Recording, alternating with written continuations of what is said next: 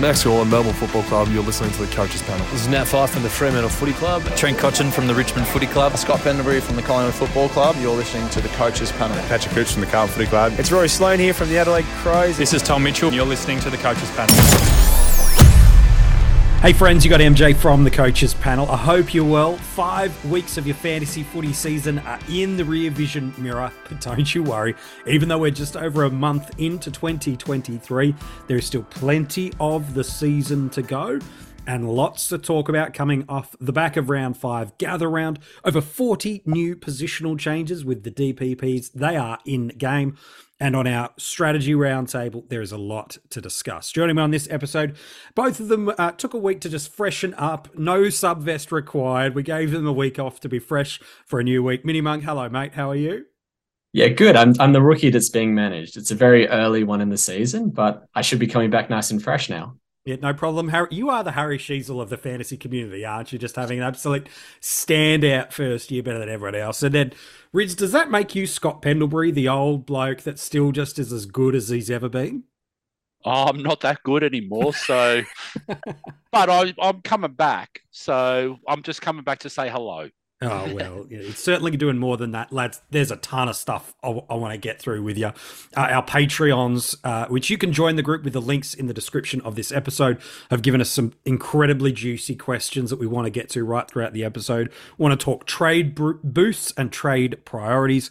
Want to talk cash cows? Of course, we've got to get through those DPPs and look at some of them. I want to talk about the difference between targeting an underpriced premium and a fallen premium. I know it feels like I've just said the same thing twice.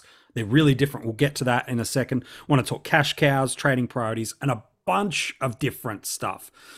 But lads, m- maybe we'll start here before that. I made this comment at the top of the episode about rankings and how people are going. And Mini Monk, it it does happen every year, but we get to kind of five weeks into the year and the serious coach, which is predominantly those that listen to the coaches panel across multiple formats, if you're having a really okay to slow to poor start to the year, I know you're not at the moment, uh, but if you're in that position, um, what some encouragement you give some coaches, knowing that we are only not even a quarter of the way through the season?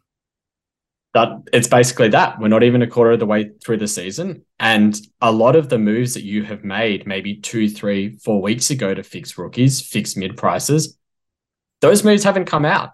The points and the, the cash generation that come from those moves haven't come out of the wash yet.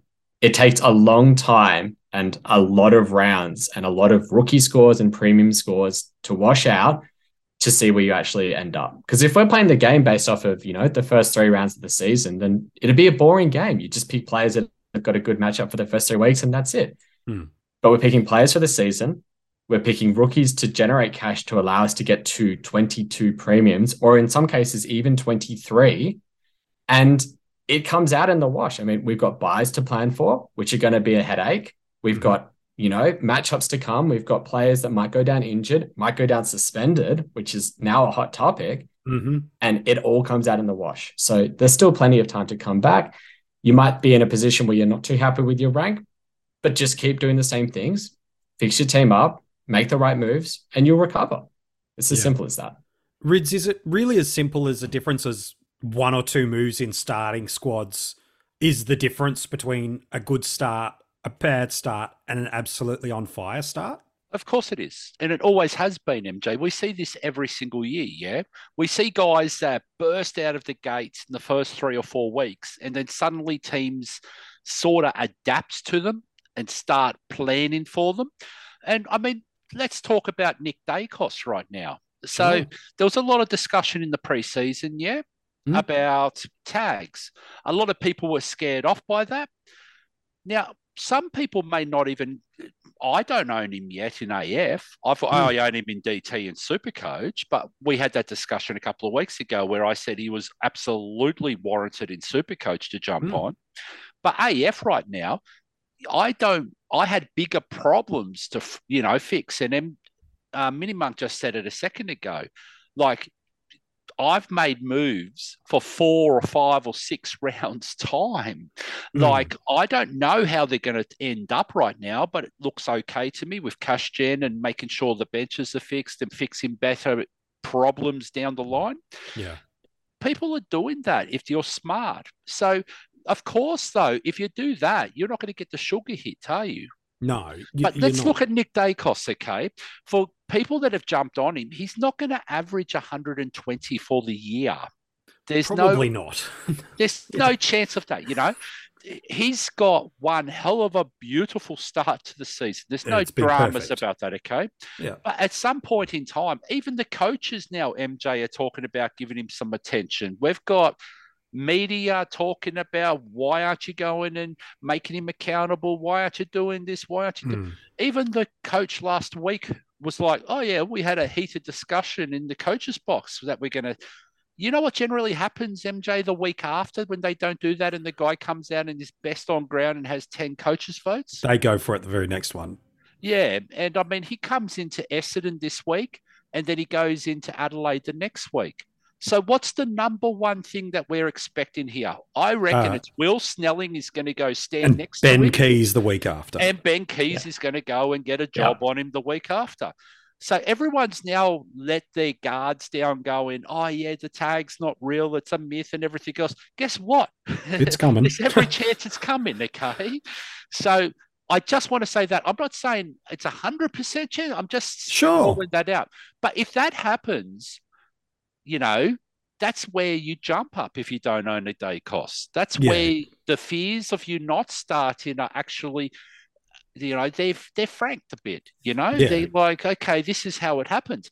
And guess what, MJ? If they win a game or two in the next couple of weeks, and I'm talking about Essendon and Crows, sure, and they and other teams go, oh, wait a sec, if we tag this kid and actually slow down his influence, we might actually win a game yeah, of chance here. here.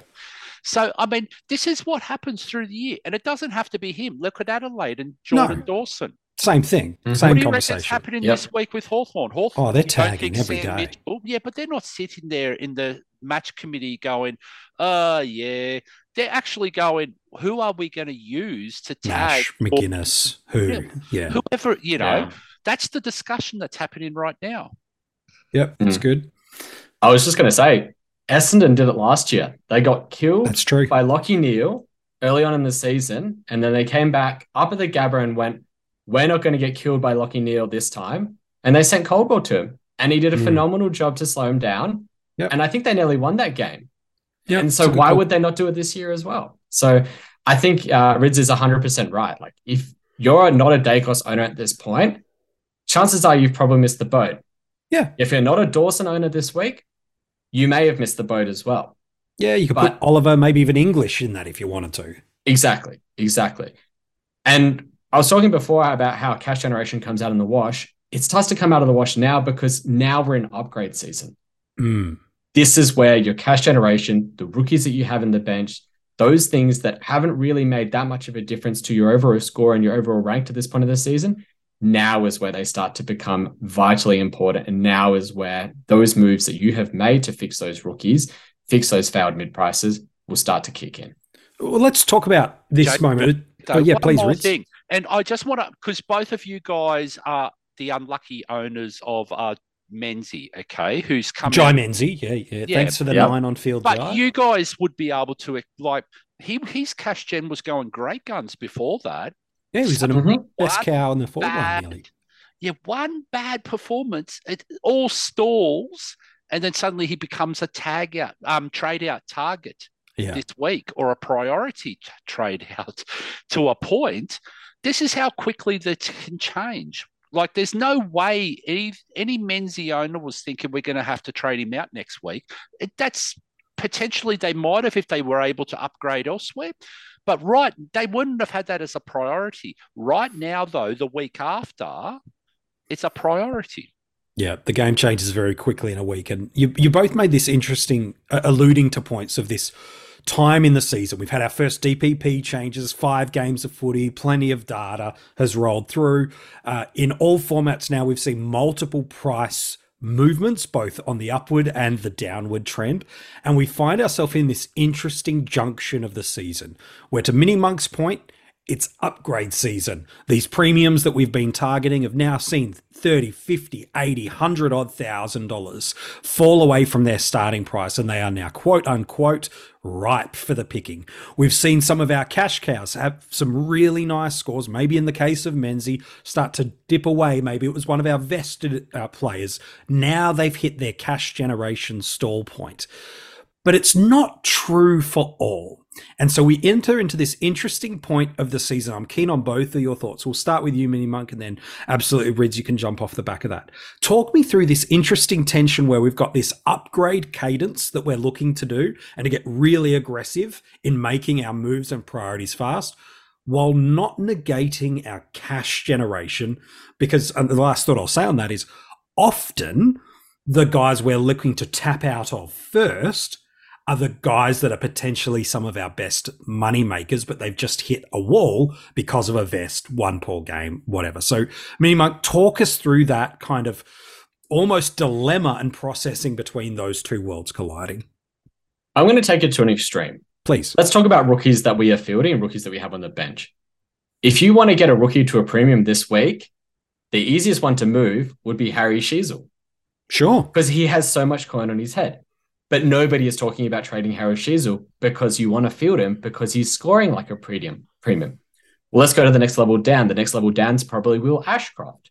Popped mm-hmm. a 90 odd this weekend, 70 odd in Super Coach. You probably want to field him for the next three or four weeks at least. Mm-hmm. Not many people are talking about trading him.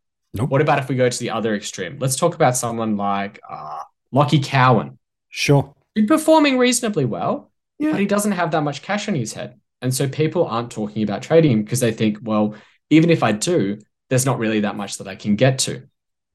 This is the time of the year where it becomes tricky because you have to make the most of the cash that you have from the cows that you want to trade. Mm. I know that Rids mentioned it before. You and myself, we both have Menzie. He's a pretty forced trade. It's a pretty easy one to jump off of. Definitely. Let's look at ones that other people are trying to move off of. Ginbey, subbed out, low score. Can you move off him this week? Sure. Is he the best cow to move off of this week? Maybe not. He's been a pretty good rookie up until this point. He's had one pretty poor game because he was subbed out after he got a bit of an eye knock, a couple of corkies, nearly studs up in the face. Yeah. Tricky one. Cam Mackenzie yeah. subbed, uh, used as the vest this week, comes Managed. out, scores a 14, I think, in Supercoach and a 20 in AF. Mm-hmm. But he's going to be, you know, primed to play this weekend. Do you want him to trade him out? Perhaps not. So it's about managing that kind of combination. It's about what rookies don't give me the scores on field that I need, don't give me any more cash generation, and what can I get to with that coin? So it's about the combination of those things. And upgrade cadence to go to the top premiums. Okay. Say people are targeting the likes of Touk Miller, Lachie Neale, Rory Laird this week because they're quote unquote bottomed out in price. Mm. If you don't have the cash to go up to them without culling a good rookie, it's probably not the right move to go onto them. It's probably better to try and find the premium or the underpriced premium or the value pick that you can move to with the rookies that you want to trade out because they might not be on your field. They might be coming back down in price rather than forcing an upgrade by trading out rookies that you're going to want to be fielding for the next three or four weeks. I think there's a trade off there that's kind of been missed this week because, you know, people are looking at the likes of let's let's throw some names out there: Please. and Jones in AFL yep. fantasy because they've got a cheap price, and people think, "Oh, I could just sideways a rookie to them. I get a rookie off the field. I get a player on." Is that a bad move? Perhaps not. Mm. But it's something that they can do with the cash that the rookies have on their head without killing the structure of their team. And, and it's, it's a combination. It's all about what you can do with your team, with the cash you've got in the bank from your trades last week, with the rookies you've got capped out in price, with the premiums that you want to target. It's good. Your thoughts on that, Rids? Yep. So just the way I have always played the game, okay? What I'm trying to do is I'm trying to move, upgrade my bench rookie to become like whoever it is to come on the field and then push the rookie that I had on the field to the bench spot. So that way, then the cash gen is still there, the job security is still there. There's some sort of assurance that I'm always going to have some sort of cover. And like Wilmot's probably the best one, best Mm. example. Okay. So if I could push Wilmot, Wilmot onto the bench, he becomes my emergency for my defensive line or my mid line with that now new DPP. Mm. So, and I might be able to get a Cowan up to a Johannisen, you know, with smart trading, with Sure. whatever it is. That would actually be my preference always when it comes to this sort of discussion. But what I'm seeing at the moment, and MiniMonk was 100% correct, is Mm. we're seeing people move up Ginbey, say to a Johannisen, okay? Mm. At the end of the day, MJ, like, I mean, I know that the break evens are in the favour of Johannisen at this For point sure. time. But the reality of the situation is, is I think Ginbey's probably got a better job security than a Johannisen or a Jones at this point in time, or at least equal. Role security, sure. Okay. And he's probably got a better role because hmm. he's playing in the middle. He's playing as an inside mid. He's tackling. He's been freshened up. He's ready to go this week. I'm, I think Simpson's even said that he's going to play this week because there's Yes. no one in the team that could probably play anyone. And so, and he's probably going to make just as much cash over the next four to six weeks due to that. So I don't see that as an upgrade, but people are saying it is an upgrade because they're getting a rook off the field. And I just don't think people are thinking through this properly.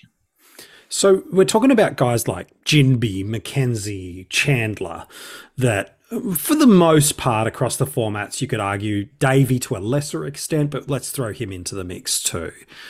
Guys that have arguably got some of the best job security. L- Let's not look at talk about who we're moving them up to because we might not be moving them up to. Yeah, Let's talk about the cows that we might be moving them down to to put on the head of the Cowans. Uh, let's talk about those guys because there are some okay cows, but is there concerns of you boys moving off these incredibly secure cows for some volatile in terms of role and job security?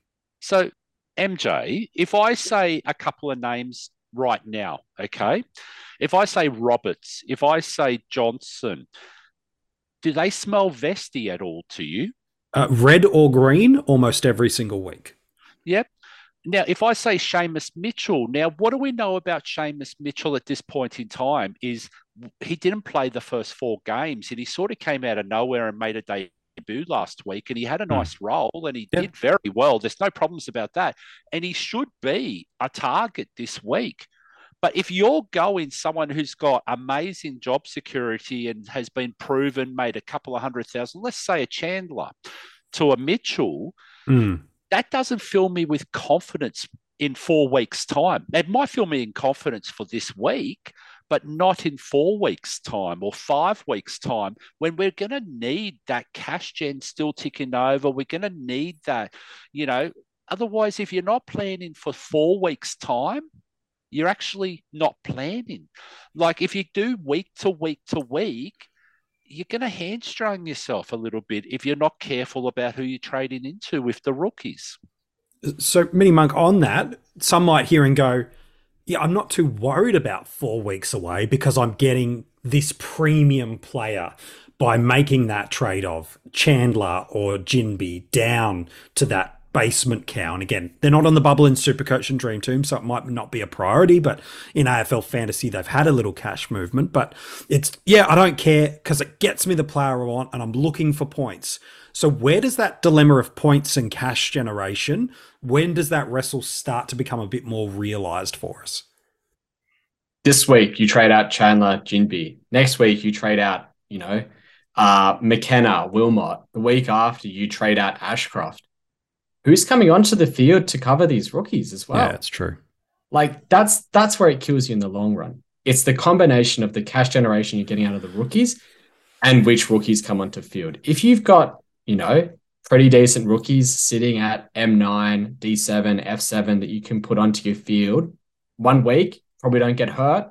Two weeks, you might start to feel the sting. three weeks is where it starts to probably feel a little bit worse. This is Mhm. why Rids was talking about it before. The rookies you kind of want to get rid of are the ones that sit on your bench because chances are they're the more unreliable scorers. They've got the lesser job security. They're less likely to go up to a point where their cash generation is is wild and where you can easily trade them up to a premium. That's where you get killed in the long run. You get killed not by the premiums you're getting in because everyone knows that Touk Miller's a great buy this week. Yeah. Rory Laird's a great buy this week. Tom Stewart's a great buy this week. No one's doubting that. But if you're having to field, you know, Ollie Hollands or Lachie Cowan or Jacob van Rooyen Mm. for three weeks while you're sorting the rest of your team out, that's like 100 points, 150 points that you're losing there. Like Yeah. that's where it kills you in the long run. Yeah, it, it's a good take. So, so what should be the trade? Again, every team is unique, every format is unique. So, to give generalized advice, and I'll put that caveat there, is always dangerous. Uh, coach's temperament a- and appetite for risk. There's always multiple different things there. But, but generally speaking, boys, and then I do want to talk about some specific players in a moment. But generally speaking, what's some advice for coaches looking through plans and purposes and intent for their trades? Mini Monk will start with you. The the typical rule of thumb is to when a time when the time is to trade a rookie out is when their break even matches what they've been averaging roughly through the season or what you can see them scoring in a particular round. Sure. And the problem with that is that it varies depending which format you're playing. I think a really good example might be someone like Baker, Oscar, Baker, yeah. for the Ducks.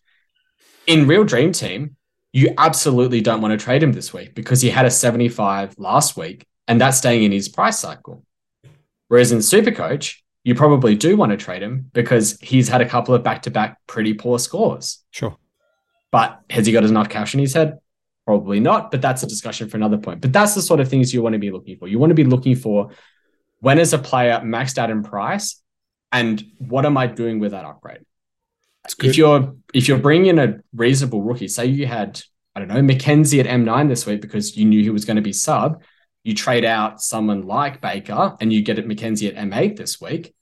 That's not going to hurt you that much because Mackenzie's coming off the rest. Chances are he probably goes about even with Baker in a score, and you're getting a premium out of it on the other end. Whereas if again, Uh, I hate to harp on about it, but if you're bringing on a Cowan or a Hollands or a, or a JVR onto your field as a result of the rookies that you're trading out, you probably want to be looking elsewhere. You've got to look at the points that you're making from not only the premium that you're bringing in, but based off the rookie that's also coming onto your field in the process. It's And I think, I think it's really important as well. y- Just look at the last two weeks. We've had Will hmm. Day getting suspended for two weeks. This week, we've had Zach Merrett, we've had Tom Green suspended. Hmm. Like, uh, there's a lot of things that can change very quickly. That whatever you plan for, it's going to be, you know, revert it back, and it's going to be a waste of time to a point. Hmm. But the fact is, you still should be planning to complete your team. How are you going to complete your team? Who do you want in that team as the end final product? You don't want to be going and accepting.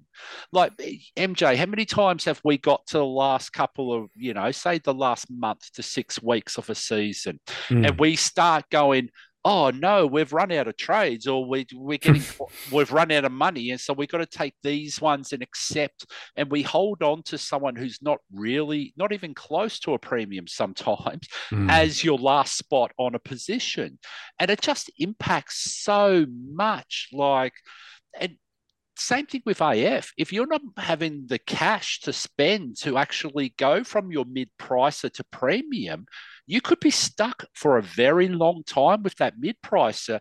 And we know the volatile scoring ranges that some of the mid prices have. Like, I mean, they they could go through a bad run. Like, and you're averaging 50 or 60.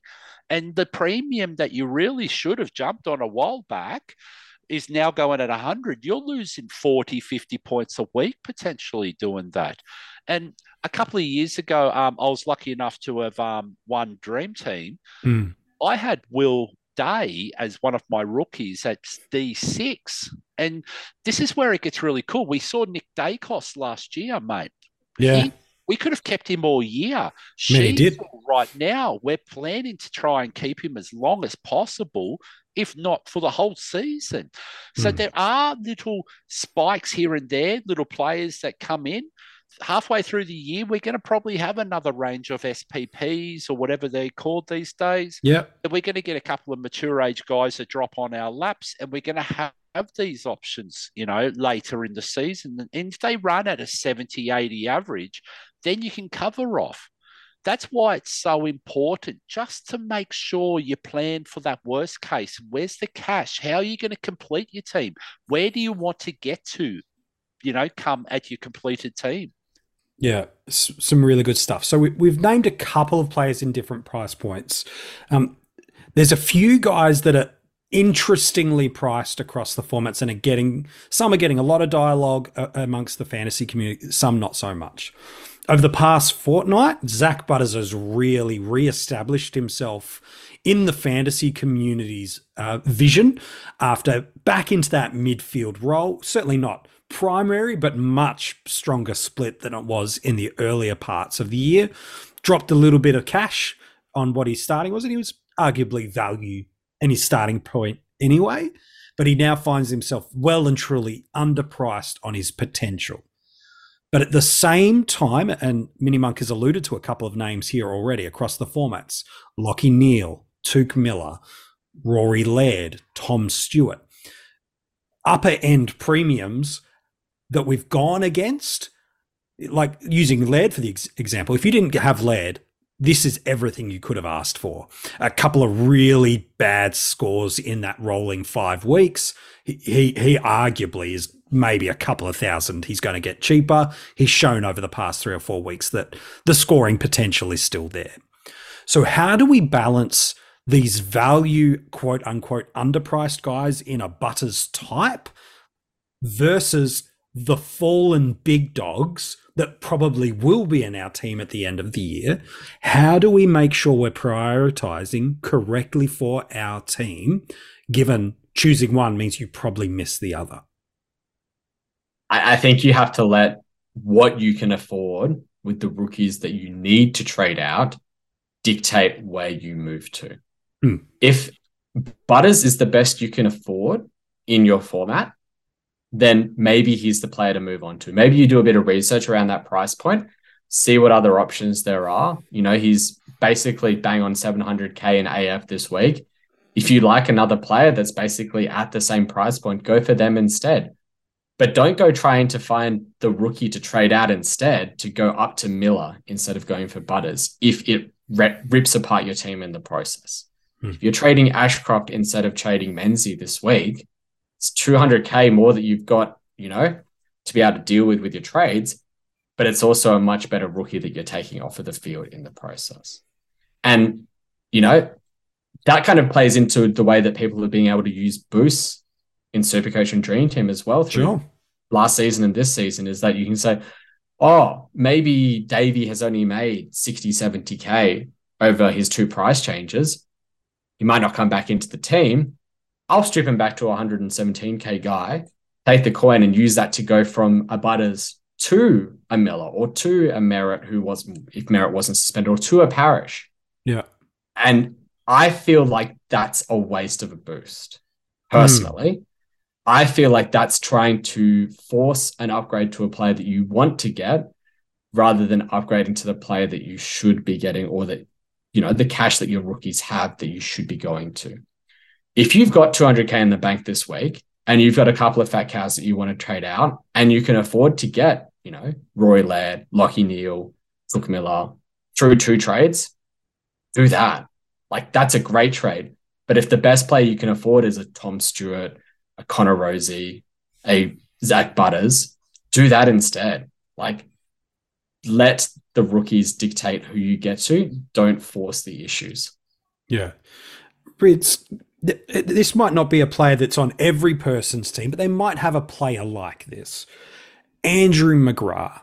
You could maybe throw a Will Setterfield um, in some of the formats into this. These guys that are Setterfield's probably unfair to put in that same, given he, the money he's made in contrast. Ang-. Angus Brayshaw. Yeah, guys that people picked to become kind of to do what Daicos and Serong have done, to be fair. Guys that we think could become premiums in their line have not popped to do so. While we're still on this underpriced getting fallen premiums conversation and, and maximizing cows, if you are an owner of these mid prices that are doing fine, but not doing great or terrible, do we upgrade around these premiums? Or do we take these premiums and go, right, I can be a I can turn them into my Lairds, my Millers, my Stewarts, um, even my Butters, maybe to, to some extent. Uh, what's your thoughts on that? De- you know, format depending, I suppose. Okay, so the first thing you've got to do is look at your buy structure. Okay, who, what buy does that player fall in? Now, I'm going to call out a name here, okay, which is the guy that I think you're actually thinking when you were talking before and you called out Setterfield, and his name's Hayden Young. Right yeah, Young, McGrath, we can put them all in there. Yeah, sure. He's round 12 by, though. Rightio. Mm. So the fact is, a lot of times when you've got a guy who hasn't quite hit the expectations you started him with, trying to get to that expectation of becoming that premium 95 guy, whoever it is, if they fall in a later buy, say around 14, round 15 buy at this point in time, you can actually wait till their buy and then trade them to a premium that has their buy already. Okay. That way, if you say jump onto, um, let's say in the midfields, like, you know, you can jump on a Steele or whoever it is, okay? Sure. And you can go and use that as an avenue. So you get him one extra score for that guy that you jumped on. And McGrath's probably the perfect boat on that, okay? Mm. You could jump, grab McGrath, get an extra score out of them, right through to their buy. And then as soon as their buy hits, then you trade them out and you use that as a stepping stone to get the guy that you've missed previously. Does that make sense? Totally makes sense. So you saying so people that are in that so Hayden Young, McGrath, Angus Brayshaw, if I you're think, in the in between, what's the priority for them? Yeah. So my point here is Hayden Young, you don't have that flexibility on. So if you're going to move him, you have to move him now. Otherwise, you have to wait. Okay. And you have to keep him. And then you have to use him as one of your later upgrades later on, or you just got to give him time to actually become that premium you want him to become. Because, like, just because he's not getting that score right now doesn't mean he's not going to get it in a month's time, not going to get it in sure. two months' time. The fact with these guys is the average for the year caters for every game of the year, not just the first four or five games. Yep. So this is where a lot of things change okay? But if you were absolutely sick of watching him play, sure, you have to jump off him. Otherwise, you can't watch it anymore. Jump off now because you're not going to have that opportunity when the buys come around when you could do it. Does yeah. that make sense? Yeah, it does. Mini Monk, have you got any thoughts eh, eh, around that conversation? I tend to agree. If you've got those players that are on the earlier buy round, say round 12 or round 13, yeah, upgrading them to a premium for the round 14, round 15 buys is a play. Otherwise, you're probably holding them up to their buy and then going, right, I'm downgrading them at round 12. I'm going to jump onto a rookie, might lose a little bit in the short run, but the cash that I generate in the back end will allow me to jump onto a premium the next week and, you know, allow you to upgrade through that period. So I think that that's a reasonable point. I think the the more interesting players that people are considering moving on to this week, and mm. I think hmm. this may be very AF specific. Sure. We've alluded to the two players earlier Jones and Johannisen.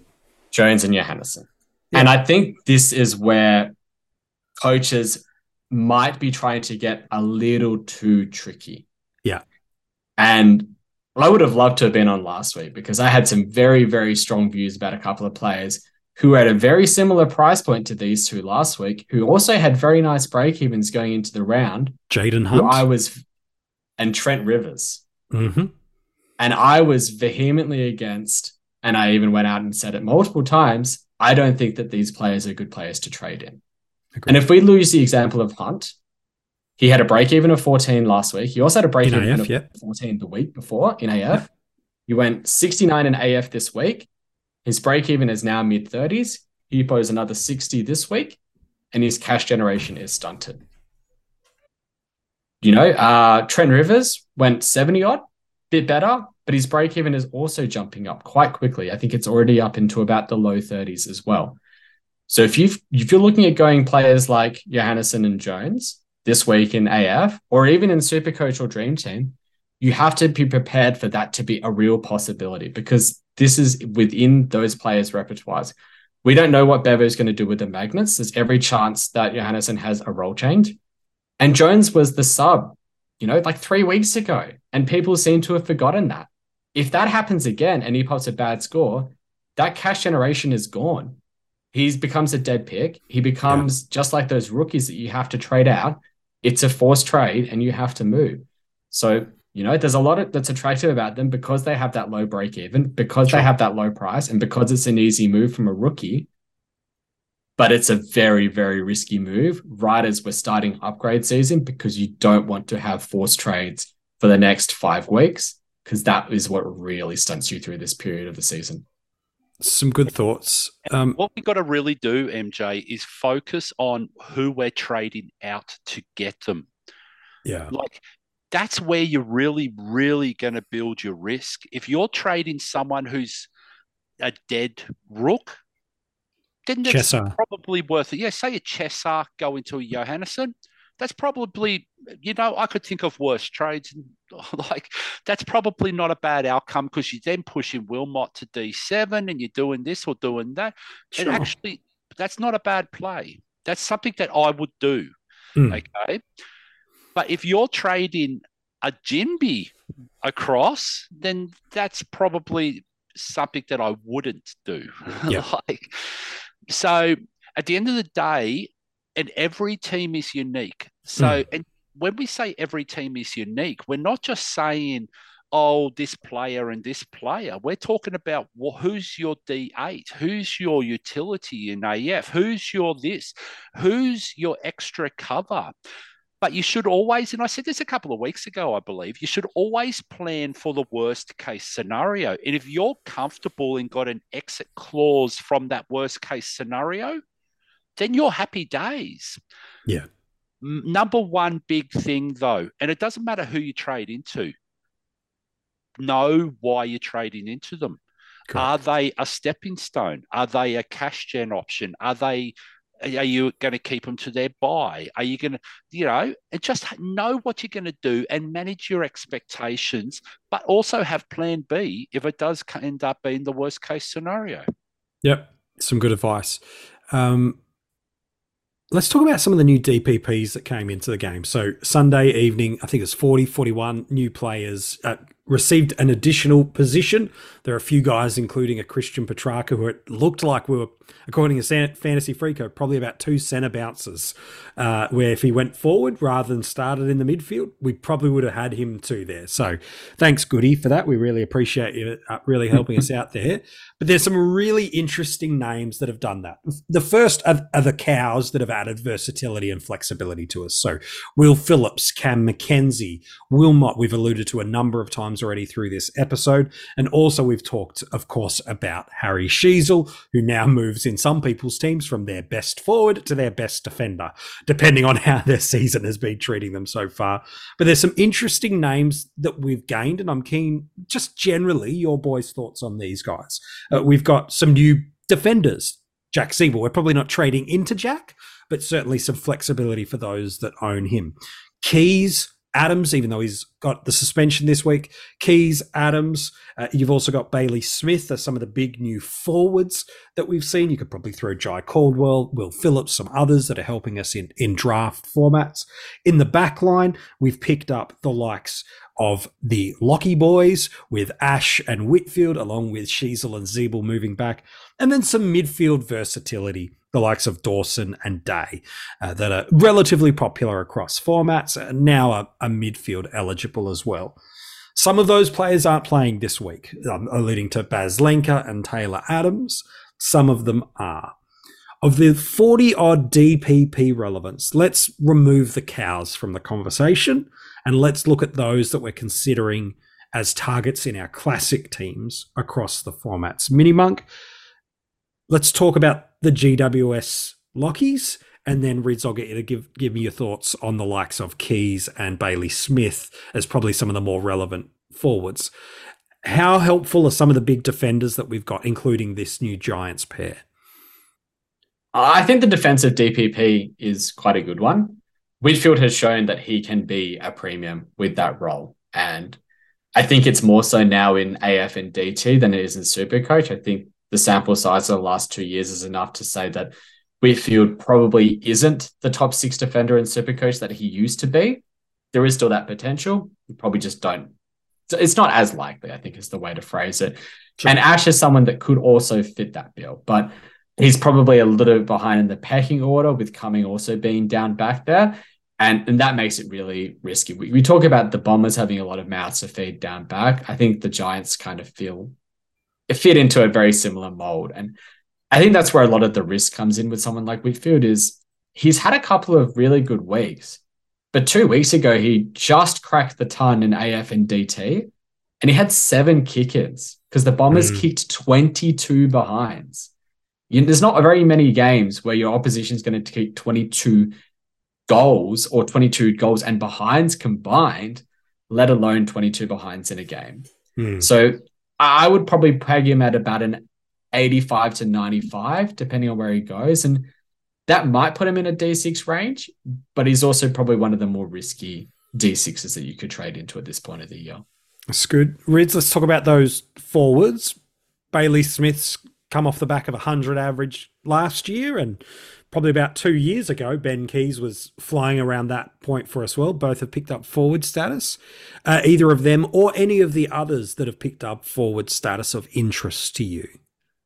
Well, Baz Smith's off, obviously the big one, yeah? Yeah. Like, but we're going to have to see something. We're going to have to see something different from the Bulldogs, from Bevo, from Baz Smith, like we're just going to have to see something to have any confidence that that's form from last year is going to come back at the, some stage this year.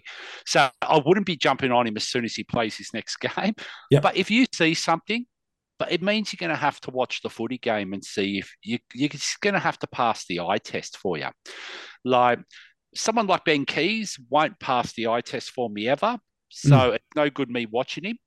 So the fact is that there's not enough um, positivity about his role coming out of Adelaide, and we're already seeing a lot of, um, let's say, more highly skilled footballers not get the CBAs, sure. and Keays is still not getting the CBAs. So guys like um, Rankine, guys like Rachele has dropped off a little bit. There's more kids coming through, like a Berry, like a Soligo, like a yeah. Soligo. There's a whole range of people there that are going to get CBAs ahead of Keays. Keays is still getting them, but when Keays needs to get that lockdown role as a that forward.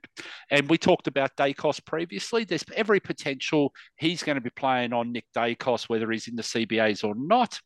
That's just the way it is. Okay. So he may get a spike in CBAs, but he's probably going to do a negative role. I want to talk to two names now Please. and I'll bring another conversation around with those two names. I want to talk about Callum Mills and I want to talk about Christian Petracca. Mm. Now, these two are the ones that we need to be watching. We saw just recently with those um, DPPs that a Caleb Daniel sort of jumped. Picked up forward know, status, yeah. yeah. He picked up forward status. So I think we were all going, yeah, we could probably accept that he's going to get mid status, but forward status was interesting because he must have started a lot more ahead of the ball and worked his way into the midfield. So, and that's fine. Those two are the guys that I want to monitor for the next lot. And then MJ and mm. M Monk as well. I want to start a conversation around Butters. And mm those types. Because if we've already started four or five of the big premium forwards, which a lot have, and we've got a Baz Smith, and now we're going to mm. potentially a Christian Petracca coming through. Where does Butters fall in all of this? Because I know Butters is the um, guy that's pretty hyped at the moment, especially in AF this week. Yep. Super Coach is probably the outlier on that because he's more Super Coach than. Yeah, he averaged more than Rozee last year in that format. Yeah. yeah. He's always been a sort of Super Coach player. So I sort of get the super coach, but a Mhm. general discussion around it. Where does he fall? Is he is he like a potential top six, or is he actually more from a 10 to a 12? Or anyways, I'll throw it over to you, Mini Monk, first. I just wanted to make a very quick point on the Dogs boys before I go into a bit of a rant about Butters. It's Treloar that's come in and upset the mix for that midfield. Mm. If you look at his CBAs from last year to this year, he has gone from, you know, 10, 15% to nearly 70% this year. And they're running a very tight mix. It's Libba, it's Bont, it's Treloar and McRae, and Smith is on the outer. Yeah. So if Smith comes back and he's still getting 5 to 10% CBAs or maybe even only 30% CBAs, you're probably not jumping up. But if you see that start to climb to about 50, 55%, and his price you know, 500K in Supercoach and 800K in AF and DT, or heaven forbid, one of the Dogs boys in their midfield gets injured, Hmm. that's when you jump on. And now let's talk about Zak Butters because I did some research in the preseason and I've gone back to refer to my notes from that preseason. And I did a comparison between Rozee and Butters. And I thought, Hmm. well, they're pretty similar picks, pretty similar players, Sure. very similar scores, pretty similar price. Rozee's the one that's taken off. Butters is the one that hasn't taken off. And Butters' CBAs to start this year haven't been high 33, 41, 12.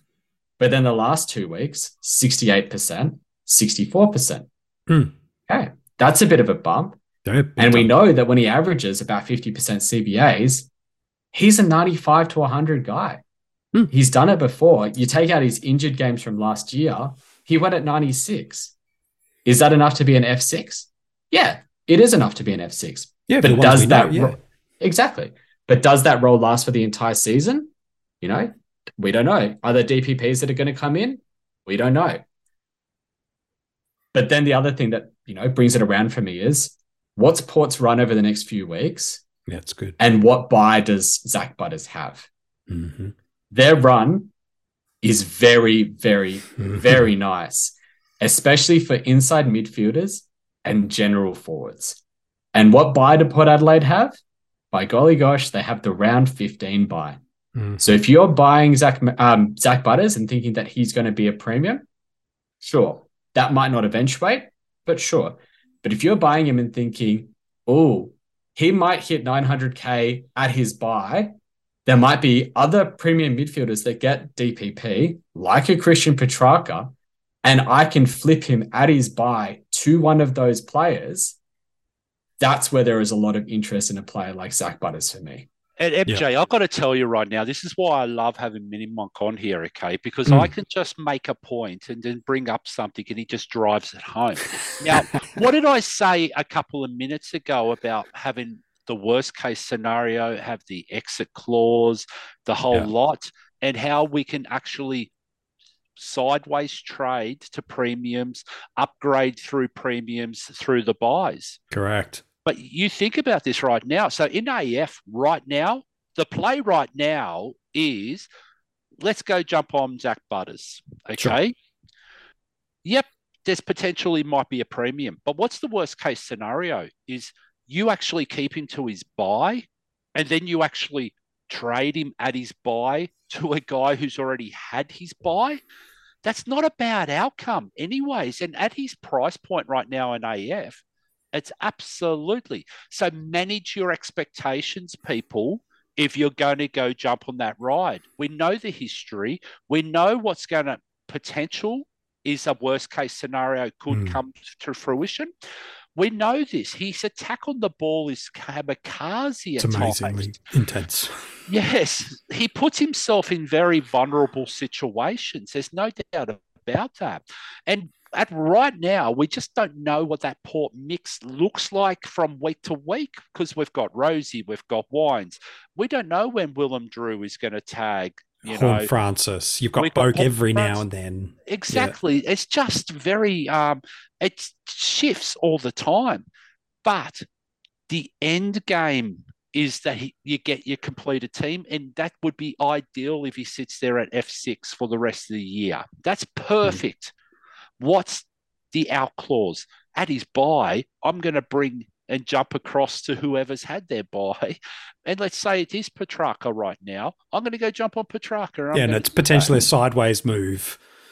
Boost premium on field. You know, we've talked about this run for the Port Adelaide Power. Let me run you through it. West Coast this week. St Kilda, okay, maybe a bit harder. Then it really opens up again with Essendon, North Melbourne, Melbourne, Richmond, Hawthorn, Western Bulldogs, and maybe not the perfect one to end, but Geelong um, is certainly a nice run. I love that idea of best case scenario here's a transition at the buy. In fact, best case scenario is probably someone you got till round 23, but best case scenario round 23, likely scenario, a trade at round 15. Worst case scenario is he probably jogs you a couple of 80s and makes you 20, 30, 50K. And probably you're pushing a cow off field for him. Yeah. More than likely. Yeah. Yeah. I mean, this is what we talk about with what's achievable with your trades. His price in AF specifically here because I, I I'm of a very firm opinion that this is a very AF play. I sure. think in Supercoach and in Dream Team, I don't like it as much, but in AF, I think it's a very very good play. Sure, his price is so achievable with two rookies that you're not confident in. Mm. It's so easy to get up to him, and if that you know reasonable scenario is you trade him at his buy and he averages let's say 90 between now and then that is a huge win. Mm. That is an absolutely huge win because you're getting not only the points on field, you're getting rid of rookies that you're not exactly happy with that that aren't on field, mm. and you allow yourself to be able to move to a premium very easily when he hits his buy. And I'm just going to throw one more thing, and Please. I'm going to visit a conversation we had a second ago. Yes, around these underperforming, lower than expectation guys, and I mentioned Hayden Young. Yes. Okay. And I don't want to go and rehash like specifically for Hayden Young all the time because poor Mini Monk's a Fremantle fan. He's been through enough this year, okay? Yeah, he's. Uh, we've seen it, MJ. How many times have we seen poor Mini Monk going, Can you just give the ball to Young and stop ignoring him? oh, the fact is, 100% correct. Correct. But right now, we've got all these guys that have got defense status picked up in the last week or so. Mm. We're talking the Ziebells, we're talking the Sheezels and whatever else. Yeah. What do you reckon the play would be to better your buy structure for your team at no actual cost if you just can't handle those guys anymore? Mm. Could potentially be a young Tua Butters. Like there's nothing wrong with that. Yeah, it makes a tiny bit of cash on the way too. Although, if I'm being honest, and I am still a young owner, as much as it pains me. I don't think this is the week to do that. Mm. And the reason why is he has the de- the matchup that you want your defenders to have. Western Bulldogs. Yep. But maybe next week. maybe next week you move up, move him up to a premium instead. Break up with him next week is Just what I'm right. Exactly. say. Just throwing it out there, though, that's potential what you can do, and you're fixing two problems with one stone. You may Yeah. actually enjoy your foot, like your fantasy football game, to do that better, but you're also fixing your buy structure and your potential true problem down the road. So Yeah. there is options here, and we just said it a second ago. You know, round twelve buy in Young, round fifteen buy in Butters. It, it's and that doesn't mean that you can't trade back into a Young like after his Mm. buy if he does start picking up. Mm. So if you're going to do that, you've got to jump quickly and do it. Like, and I get it with the Bulldogs and everything, but the fact is, like, I mean, Paul Wagner didn't have the greatest game last week. We're already talking about Wilson. There's a Hmm. whole heap of discussions going on around. It's just a bit. Who knows where this is going to land? Yeah, It's a very up in the air. Sorry, Minnie, were you going to say something? It is a very up in the air situation with that Freo backline. And look, for Yeah. those who have traded into Wagner, I wouldn't be surprised if he's not in the 23 this week or even if he's the sub this week. So that's just a word of warning for those that are even considering trading into him. Yeah, look, there was a little bit of confidence you could have taken out of um, the press conference from JL this week, but Hmm. certainly it wasn't glowing in confidence. Rather, it was, I like to give guys a couple of weeks rather than nah, loved what he did, sort of thing. So certainly not the most glowing endorsement, but we'll take that. Uh, before we go, there are two things, and before I go, I mean, before we get into the podcast, um, boosts are an interesting thing that you alluded to a little bit earlier, Mini Mark, and it's a unique experience for Dream Team and Super Coach guys. It's where for five teams a year, you can maximize the opportunity to make significant moves in a week, five times at any time during a year, where you can make one additional trade above the standard. So two in normal rounds, you can make three with the boost. In the multi buy rounds, you can normally make up to three, but using a boost, you can use four trades. However, once all five are gone, they're done. The vast majority of the community will have used at least one, uh, whether that be to correct multiple issues heading into the bubble round, whether it be to fix a premium mid price or a cow. I, I don't know off the community many that are still sitting pretty with five. However, in this week, and Mini Monk alluded to this earlier, coaches are forcing a, you know, a needle through the eye that might not be needing to be threaded and trying to make moves happen. So my question to you boys is around how should we be using our boosts um, at this portion in time of the year that are both correct uses of the boost versus I'm just a little too trade happy and I'm and I'm going to regret these moments in eight to ten weeks time. I, I'm going to start this off by talking about the bias because I think this is a really important caveat for when we're using our boosts. Hmm. Last year we had a six six six buy structure, six teams off in each week. And we were pa- fairly evenly distributed through the buys based on the way that teams looked, you know, around about round six, round seven of the season. This is not the same year. We are looking at a lot of issues at that round 15 buy. Mm. There are teams that have seven or maybe even eight players that they want to keep through that buy round who are on that buy round. You know, you're talking eight premiums of your 30 players. That leaves you with 22. Chances are you're going to have rookies that are dropped, rookies that are not playing, loophole options. To me, I'm wanting to save a boost for round 15 and maybe even for round 14 as well, mm. so that your team can be corrected through those two weeks. So then the caveat becomes right, well, what do we need to do with the boosts now? And the correct answer is you need to make sure that you're in a position where you can save them. And this goes back to that discussion we are having before about mm. finding the right premiums to move to based on the rookies that you have, not moving to the premiums that you want to get to and forcing the issue. Yeah. If you can get to, let's say, uh, I don't know, a Tom Stewart this week in Supercoach with two trades, but you really want to get to Jordan Dawson, but you're going to have to use a boost. Mm settle on Tom Stewart. Agree. Save the boost, save the extra trade, wait for the cash generation to kick in, and target the player that you want a little bit down the line. Those are the types of things that people need to be considering when they're deciding whether or not they want to activate the boost. Another thing about this week is that we don't have that many rookies on the bubble. We do next week. We might have four or five on the bubble next week. Might be a good time to do a two down, one up because sure. you can get onto a couple of those. But this week, there's really only the one rookie on the bubble that people are considering, which is Williams.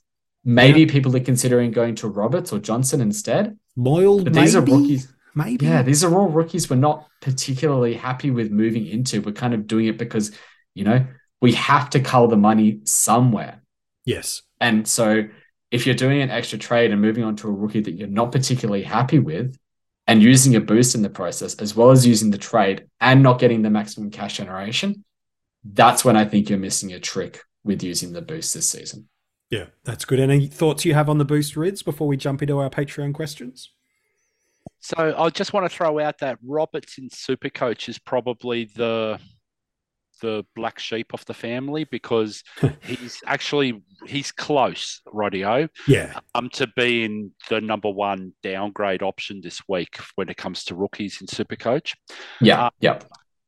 But yeah, it's hundred percent correct. But the thing is, make sure who you're targeting, okay, and who you're accepting to come into that, like, is a Stewart, like who you think is in that echelon of top six defenders.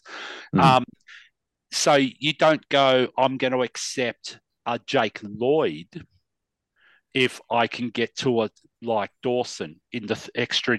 That's where yeah. you use the extra trade because mm. there's a likelihood down the road you're going to use that trade anyways to get. So you don't accommodate always. That's when you need to use a boost is when you can maximize it because yeah. all you're doing is you're using that extra trade, albeit in the one week. But years ago, when we didn't have a boost, all we used to do is go, you know what? I'll make one downgrade this week, and next week I'll make one downgrade and one upgrade and get it anyway and not use the boost. Yeah. Like, I mean, don't be impatient. Like, I've seen some of the craziest suggestions on boosts this week, and I'm sure you two have as well. Mm. Like where it's like, guys, you're trading out someone who's still got another 50k. Just use one of cull the guy this week, cash, maximize your cash, grab the guy you need, and then next week when he makes that 50 grand, go drop him then. And yeah. you can you can absolutely. And they're all worried about the weak matchup. Like yeah of the premium next this week. And it's like, yeah, but we're trading them in for the rest of the season. If, yeah, correct. Like if I, I get it, Touk Miller at the moment, you sh- he should be on you everybody's radar. Oh, yeah? without question. Yeah, but it's not absolutely must trade in Touk Miller this week just because he plays North Melbourne. Correct. There are a couple of negatives around that match. The timing of it, where it's being played at. Mm-hmm. There's a mm-hmm. couple of bits and pieces. Like there's probably questions, a bigger conversation around is Touk Miller still the number one midfielder for the Is Gold it Noah Coast? Anderson now? Is it yeah. Noah Anderson's coming up? Does Matt Rowell's extra improvement from another season eating in? Who knows where this all goes? Goes. So mm. don't make it that conversation in your head mean I have to get Touk Miller this week. I have to mm. get hmm. Miller this week. It's okay. You can get him next week and pay an extra twenty thousand and be confident about getting him, and totally. just yeah. be franked by that decision. Because if you go and force it, and this is where forcing the trade comes into it, and you go and force it, and you trade him in, and you're trading into 100 when you're expecting 150, how do you feel about that when you've used another boost? Yeah, it's good. Some good advice. All right, let's jump into some of our Patreon questions before we wrap up this episode. You boys on this episode have been absolutely superstars. If you want to become a Patreon, all the links are in the description of this podcast episode. They get a bunch of hidden group access, access to additional podcasts, articles, and of course, the power to get their questions directly answered on these podcasts. And it's just one of the practical ways you can support the coaches panel. All the links are in the podcast description. Matt's asked a question about Super Cash cows, which I think you boys actually just beautifully answered then in terms of the right ones to be targeting and the right mindset. So, Matt, I hope that one kind of helped you out through there. A super coach one will throw to you, Rids, from Grimo. He says he's double downgrading this week and using a boost to a primo mid. So, his thoughts are trading Baker, Oscar, to Williams, grabbing Touk, or trading Chandler to Johnson and grabbing Laird? That's his question. And then he's got another one about would Neale be a better option than Laird or Touk? So he's kind of doubling down on one of those three. So what's your thoughts on doing a trade like that? Baker out, Williams in, and Chandler um, out, and Johnson in, and then going up to one of those uber premium midfielders. I just couldn't do Chandler to Johnson and have any confidence that in three weeks' time that I'm going to be happy with that downgrade. Yes. Like, there's no yeah, way known I could do that because, like, I mean, Melbourne's got a really handy four weeks. There's there's every chance that Chandler's going to actually spit out a nice score in the next couple of weeks and actually go up another 50, 100,000. Like, yeah, I agree. And on top of that, he's been one of our best job security rooks in that. He's been so good at F6 for us this year. F5. And I mean, Johnson, like we're talking about, look, and we just said that Fremantle's got a lot of moving parts. There's a guy called Will Brodie that's the biggest moving part in the world at the right now. He came on as the vest last week and actually changed the fortune of that game and they won. Mm. Like he can do a lot of good. Yeah, so I good. just don't have any confidence Johnson, A, will have an inside role anyway. He might be stuck out on a wing. There's been a lot of um, f- to in and fro in on the wings for Fremantle in the last, or even this season. Like we've seen probably five names go through there. Mhm. So I wouldn't be confident that that's a good move. Yep. Uh, me, mm thought on that? I was just going to say Johnson's role changed when Brodie came onto the It field did. as well. Yeah. And that's what I would be really worried about if I was trading into him. Yep. He was in those midfield rotations, but then, you know, Switkowski goes down injured. You replace him with a like for like. That's Johnson, unfortunately, at that stage. And he pushed forward. And you can see that in his scoring. He saved his week. He saved his score with a big last quarter. Yeah, that's and true. there was a very clutch goal in that.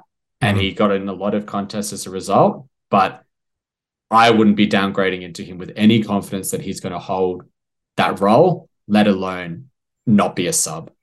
Let alone not even be in the team in three or four Exactly. weeks' time. Yeah, that's a good call. All right. AFL fantasy question from Guy. He's also got a super coach one, but we'll throw the AF one to you, Mini Monk. He's got 735K. He's targeting a defender. These are some of the options he's looking at Zeeble, Stewart, Wilkie, and Liam Baker. Who's the pick of the litter? I feel like this is a nice, easy one for you. I, I feel like this is a little bit of a softball. To my eyes, it's Tom Stewart. He has been a top six defender before. He's tracking that way again. He scored pretty well in what's not a good matchup for, you know, designated kicker off half back. His price is good and his buy is good. Mm. If I'm ranking the next few options, I'm probably tossing a coin between Zeeble and Baker. I think Mm. they both could be interesting rides. And I'm probably putting Wilkie in fourth. Yeah, and and the interesting thing with Zeeble and Baker is there are potential changes coming to their sides with the likes of a Jayden Short and an Aaron Hall that might disrupt some of that current structural movements we've seen. So I, I'm with you there. I'd, I'd be a bit hesitant to trade into either of those two boys. Super coach question we'll throw to you, Rids, from him. Uh, he's got Grundy in his ruck alongside Marshall. He's realizing he wants to get into English especially if Max is back. Should he just stick it out with Grundy? He's got that 200k. Um, or should he be looking to be moving on some of the cows and getting up to some upgrades? He's looking at Tukin, guys like Menzie and Ginbey as his ticket to that. What should be his priority if Max is back So- this week? I think Grundy's got a nice enough break even that you can actually park it for a week. Um, yeah, and a decent matchup against um, Yeah, whereas team this has got a very awkward matchup this week. I won't say it's a difficult matchup. No, Darcy's not awkward an matchup. easy one for sure. Okay, um, but it's also the timing of the matchup. It's the it's like the first or second game of the round It's where the first. it It's goes up. All the way through to Tuesday. It's a long So- week of non-knowing full teams. Yeah, so there's a lot of that you can do by keeping that trade up your sleeve and then using it through the week if any carnage does happen to drop and hit you. Um, so I would hold Grundy for the week. Hopefully, he, like Gawn, is eased in as a forward um, a lot more. Then you've got, you might be bypassing a awkward matchup for English Mhm. and then also catering to make sure you've got a straight up your sleeve just so you can cover it off if there is any carnage to laid outs or anything. Yeah, it's true. 67 break even in Supercoach. Matchup is against Richmond. No, No rush. name Curvis. Yeah. It- E- even a it's- bad it's week, the one that you'd probably even a bad week, it's an 85 90. Hundred percent. Do the two rookie fix, get a premium onto your field, target English later. Yeah, I like that. Some good advice from you lads. Uh, Mini Marcus Super Coach question from Adam. He's got some issues with his cash generation on his bench. Chesser, Constable. He's thrown Cowan into the mix. Um, he's now took putting, which again I know you boys have alluded to, but he's now looking at names like Ginbey, Mackenzie, and Chandler, and he thinks if he can get into the likes of Sinclair, is it worth losing these guys? I know we've talked about this a little bit, but using some specific names, what's your take in and around that trade idea? I think that that's really risky, especially if you're trading someone like Ginbey, if your defensive bench cover is Cowan, Chesser, and Constable. Yeah. You lose one of your defenders, chances are you're eating a donut. and you really don't want to be eating a donut at round six in the season. No, I think it's So I shit. would be I would be trying to hold Ginbey and I'd probably be fixing some of those rookies. It's really hard with players like Constable and Chesser when they haven't had that third game to have that price movement. I, I can see Chesser coming back at some point in the season. Yeah. I can see Constable coming back, but as a sub mainly, not actually in the 22. And I think Cowan is the one that you actually probably want to hold because there's every chance that he has a spike game where he goes 75, his cash generation bumps for the next two weeks, and then you can move him on at that point. It's, it's it's a really tricky one, but I would probably try and move one of those two. And if Hmm. it's one that I'm moving out, it's probably Constable, despite the fact that he has a lower break even, because I just don't see him coming back into that Suns team. Yep, that's fair enough. Uh, Sam Penny's got an AFL fantasy question for you, Rids. He's a Jack Bowes owner. He's got all the big guns. He's nailed the rookies. He's copped the green suspension, but that's okay. He's finding himself ranked inside the top 5K, so he's had a nice start. What should be his focus? Moving on some topped out rooks or getting Bowes out of the side? He's got 230K in the bank before making any other moves. If you'd like to know the price point of Jack Bowes to give you the full information, Rids, just to complete the picture, I'm happy to do that for you. Jack is priced at $625,000 in AF. Yeah, so just put that money on his head and actually fix the problem. Yeah, Stuart. You can And you can fix- have 100K. And you fix a bad rookie in the process as well. Like you do, you know, Sinclair. and Menzie down or someone else down, you make 100K, it's 330K on someone who's 625. Take your pick of the defenders at that point. Well, there's Dawson now, who's still very attainable in AF. exactly. Um, yeah. I'd fix that issue. For Supercoach. Yeah, Yeah, I'd, I'd just fix it and move on. Like, Yep. let's say it is a Dawson, okay? You could probably get to Dawson with the cash you got there now, anyways, on top of uh, Bowes. Just or about, yeah. Too. And then even then with the rook um, at the lower level, you don't want to spend six hundred thousand for a guy who's going to give you rookie scores. Like, yep. Yeah. like I think Bowes, what was it, forty on the weekend? Yeah, it was. It's not been pretty for a couple of weeks there yet. Yeah, so just pop the money on his head, get yourself to the Dawson or whoever you don't have, whether it's a Stewart or whoever else, and then fix the other guy, you know, the the broken rook that's not playing, and Yeah. move him across to someone that can make a bit of cash for you. Nice. I think this harps into a, a more generic point about when's the right time to trade an underperforming premium or, or hmm. a mid pricer. And it's when they have that potential to pop a score that a rookie can easily match. Bowes has popped a 47 on the weekend. That's the exact same score that, you know, some of our rookies got on the weekend. Like Pedler got a 47, Cowan got a 41, and they are 300K cheaper. Yep. If your underperforming premium or your mid pricer is popping a score that a rookie can match, that's when it's fine to trade them. Yep. Nice. Some good and it thoughts. wasn't exactly like it was a hard matchup last week. No, Like played against No, it was a good Coast, matchup. Like you would have been expecting more than a fifty. Like, oh, 70 at least, I think you'd be hoping for. well, that's Give- why yeah. he's probably held on to him. So, yes. so just fix it now. Yep, it's Yep. good. J- Jamie's got an AFL fantasy question for you, Mini Monk. Uh, two t- options Cowan to Johannisen. I, sup- I suppose you could go Jones if in, in that scenario, or he can do McGrath to Touk in a single trade. He can do one of those two in a single trade. With the JJ, I can push one of either Matt Roberts or Wilmot to the bench. But with the Touk trade, I have to field them both. So so that's his dilemma. It's JJ on field, one of Roberts or Wilmot on field, Touk on field, but has to play them both. What's your thoughts? Of course, McGrath's in that combination too. I assume Yeah. he's not trading him there. So Yeah. So let, let's look at McGrath's scores from the year in, in AF 81, 86, 79, 65, 84. Hmm. One bad game out of five. This is 65. It's not a score that's really hurting you. He's priced at 696. mm, Probably not going up too much in price. He's probably not going too, down too much in price. I think you get the rookie off field. Who mm, knows what Wilmot and Cowan are going to score this week? And if you have the opportunity to even loop them, say you have a Chesser at D8, that feels really good to me. So yeah, Yeah. I, I think that's the way that I would be headed. Yeah, And that's that's exactly how I've mentioned before. Like you're going from Cowan up to Johannisen, and you're pushing Wilmot to your bench. That's the Yeah. perfect play in my eyes too. Yep. Nice, good one. Uh, Hodgie's next in a couple more, and then we're done. You boys have been killing it. Two part question for you, Rids, in AFL fantasy. Uh, he's wanting to trade into one of Roberts, Mitchell, Johnson, or Williams. Which of those feels like the more important trade in AFL fantasy from a downgrade of a cow perspective? So it's one of the first two. Yeah, Um, I think I, that's fair.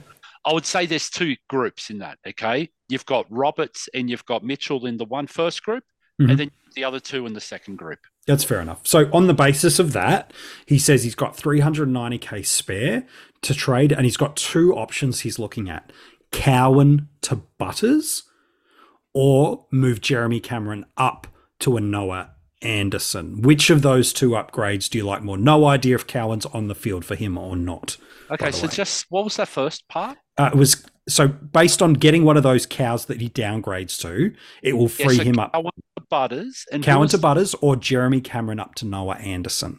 Why Jeremy Cameron? Yeah, I, Why would you be training out Jeremy Cameron? He's going. I'm not too sure. He's going just fine. So can I say option one then? Yeah, Cowan to Butters. Absolutely fine. Uh, Super coach question for you from Causa. He's got a couple, but we'll throw it to you, Mini Monk. Who out of Miller, Stewart, Neale, or Zeeble is the priority this week? Who would be your one and two priorities? I'm just going to knock Zeeble out this week and say I don't think Zeeble is the right idea to trade into, especially Okay. when you're considering the other three that are in that group. And then it's probably about where you need to bolster your lines. I would be targeting either Miller or Stewart this week. I think they're both great, but I also think in Supercoach you can wait a week on Stewart because that 160 that he scored three weeks ago is out of his price cycle. His break even's back up to about 130 now. And on the basis of that, I'd probably go Miller. Yeah, and the importance of that multi-buy round value that those Gold Coast and Cats players are going to give us during their. Uh, we, we're going to talk about that, I'm sure, as we get closer. Then in Oh, AFL fantasy, oh, sorry, Rids, did you want to jump on that?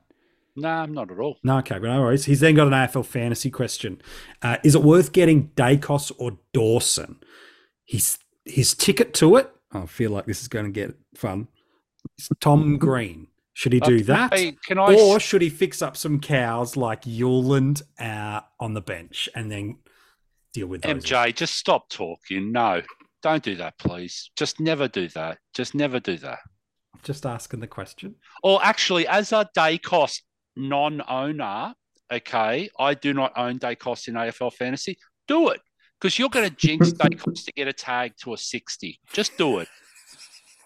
Green's what the fifth highest averaging midfielder in the game, and he's suspended for one week.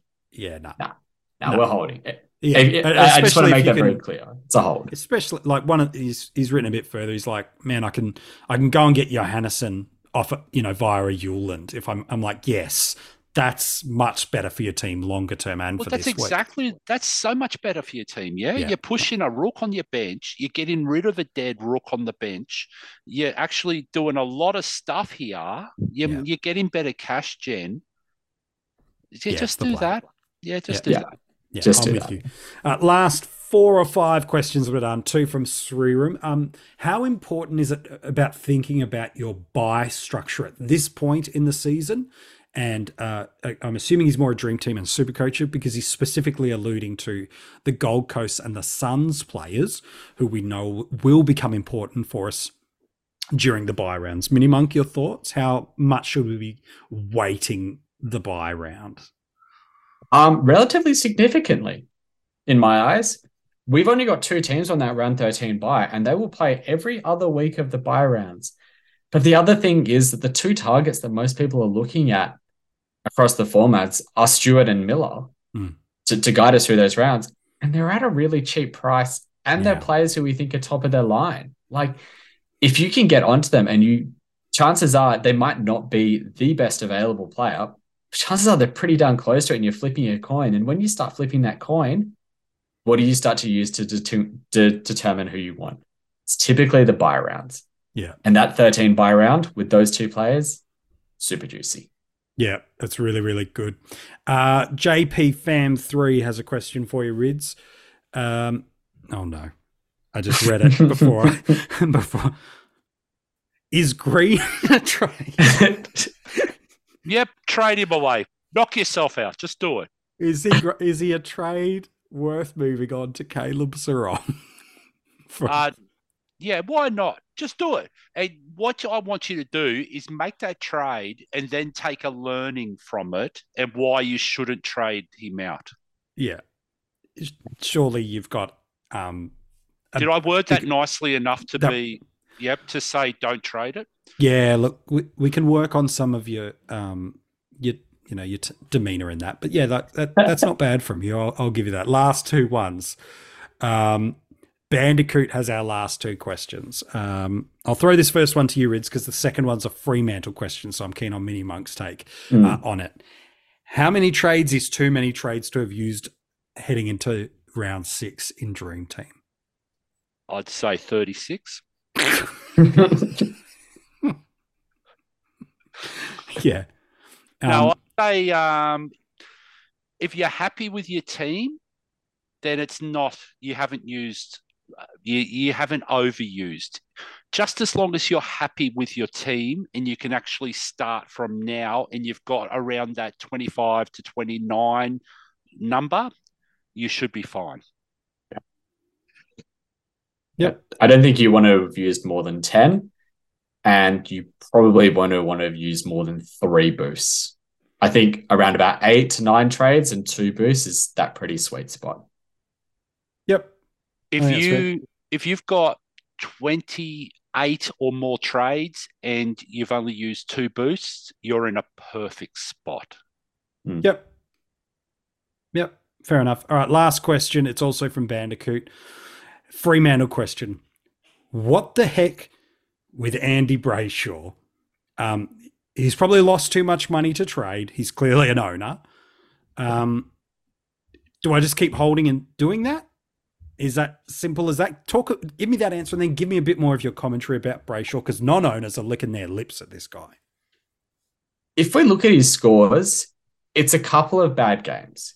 There's a 90 and there's a 72, and the 72 really stings. But he was tracking for a high 90 score in that game before he had a one point last quarter. One point. That really hurts. So, yeah, owners are licking their lips to get him. But if you, uh, sorry, non owners licking the lips, but if you're an owner, you probably just have to stick through it and hold him. Yeah. He's a player who's gone 105, 110, 115 for stretches of a season when he's on form. He's out of form and he's still averaging 101. In like, two in fantasy, yeah. Yeah, exactly. Like it's it's it's a hold. But there's interesting things about him. So it's not been well reported, but by all looks, it seems like he's carrying a niggle. He has not been 100%. He's not been running well. He's had strapping on his knee at points. He's not 100% clearly. So if he's not at that level and he's still averaging 100, think about how good he's going to be once he gets past that niggle in three weeks' time. And imagine if you trade out of him and all of a sudden he starts going 115. Yeah. No, I wouldn't be trading out of him if not again, it's in the layered conversation we alluded to 20, 30 minutes ago. If you went against him, this is exactly what you are hoping for. A dip of one or two lower scores make himself really nicely priced. The only flag around Brayshaw is first buy round. So you're trading into missing him earlier than potentially some of your yeah. other guys. But that's not a reason not to get him. It's more just a factor in there for you. But MJ, you don't pay 110 or whatever it is, okay, and then say, "Oh, thanks for the hundred average after five games," and trade out of them. You just 100%. go, you know what? The price is gone. The dollars are gone. I've traded into you, so you can average that 110 for the season. So you just got to back them in now. So the thing with Laird, though, which sure. is slightly slightly different. Okay, Laird, I think there was uh, lots of things moving, magnets moving around the board. But we've seen that Adelaide midfield mix tighten right up in the last two to three weeks, and they've sure. won the last yeah. three games. Um, Laird's been a lot more, I would say, less targeted. I think Dawson's going to be the number one tag tra- um, tag target moving forward. Right. We saw Laird get absolutely hammered by two tags just recently, Mm. and they did good jobs. Just sometimes you just got to go. You know what? People just do a good job. Like that Yeah. Willem Drew job on him was just amazing in the first half. Yep. Like sometimes you just got to go. You know, tip your hat, away you go. Brayshaw, he's actually has he hasn't looked in form, and Mm. there's been enough commentaries to suggest he's he's injured somewhat and he's carrying something. So Mini Monk's 100% correct. Like, Yeah. and just in the last couple of days, I think we've heard JL say, "Oh, he's starting to get back to 100%." That doesn't mean he's been 100% for the year. That means he's been injured. He's struggled. He's coming back to 100%. You don't want to trade out of him now. No, n- no, absolutely not. And there's a, a run of games during the year. It, it is post by that is very interesting to me for Brayshaw. It's Richmond, GWS, Essendon, Western Bulldogs, and Carlton are the first five weeks after the bye. They're not juicy, uh, oh my goodness, amazing matchups, but you talk about a guy to target potentially at his basement price. It's not bad, mini monk. And the round 24 matchup against Hawthorn at the Yeah. MCG. Oh my word. And There's MJ, captaincy. Oh my Do you word. remember? Do you remember years ago, Chris Yarran came out in the preseason game and was absolute destroyed. I the still have PTSD about this. Stop doing this because I picked him. What happened? He, He got, got tagged next week. So right now, Serong is absolutely flying. Rightio, he's been one hell of a great starting pick. There's no question Amazing. about it. But where do you reckon the attention goes starting from next week onwards? Is it Well- going to be to Brayshaw, who's out of form, who hasn't been racking it up, influencing games, or is it going to be to Caleb Serong? Well, Like- round one, they tagged Serong over Brayshaw, the St Kilda oh, Well, Footy was Club. Ross. Ross is a bit weird at times. no inside knowledge of that, but but you see what I mean? Like you, it Yeah. just makes sense. Like Brayshaw's the one that you want to be backing on now, Not jumping off. but Serong that doesn't mean Serong's a bad pick. No. It's just you're paying a lot more than what you've passed him at previously. No, it's good. You, you lads have been sensational right throughout this podcast. I hope as you've been listening to it, you've been able to to pick up some of the nuggets of the goal that both Rids and Money Mini Monk have been sharing with you. So Rids, as always, mate, an absolute pleasure now having the pod having you on the podcast. Yeah, too easy, mate. Yeah, well done from you and Mini Monk. Well done, Harry Sheezel. Thank you for having me on. I'm just going to start calling you Harry for the rest of the year. It's just going to stick because you two Muppets started to get every time someone sends us a direct message, they're like, MJ, I want to know about your hair. So Harry's just going to start sticking. Uh, When's the I tell rising you star what, coming? Talking about hair, Oh, how much no. product have you got in that tonight? oh my That's goodness. It's almost up vertical today. It'd be like a cyclone would be blowing and your hair wouldn't move an inch. Just call me Ray Martin and you're absolutely fine. You lads have been awesome. Thank you for listening. If you loved what you got from the coaches panel so far in 2023, uh, you can always join our Patreon supporter group. Not one bit of it goes towards funding my hair product. I can guarantee you of that. It goes towards helping the coaches panel do everything we do uh, for you as a content creator, podcast, website, social media, all the great content you get. There are plenty of hidden bonus content pieces, podcasts, articles, and the hidden groups. All the links for the Patreon supporter group you can find in the description of this podcast episode. At coachespanel.tv, there's articles dropping really regularly right throughout the week. But we wish you all the best of luck as you're heading into round six. We hope your trades work your way, that you nail the captaincy calls and that the ever challenging rookie roulette is kind to you. Until we chat with you in the round review next week for our subscribers and for you in our strategy roundtable, we can't wait to chat next week with you here at the Coaches Panel.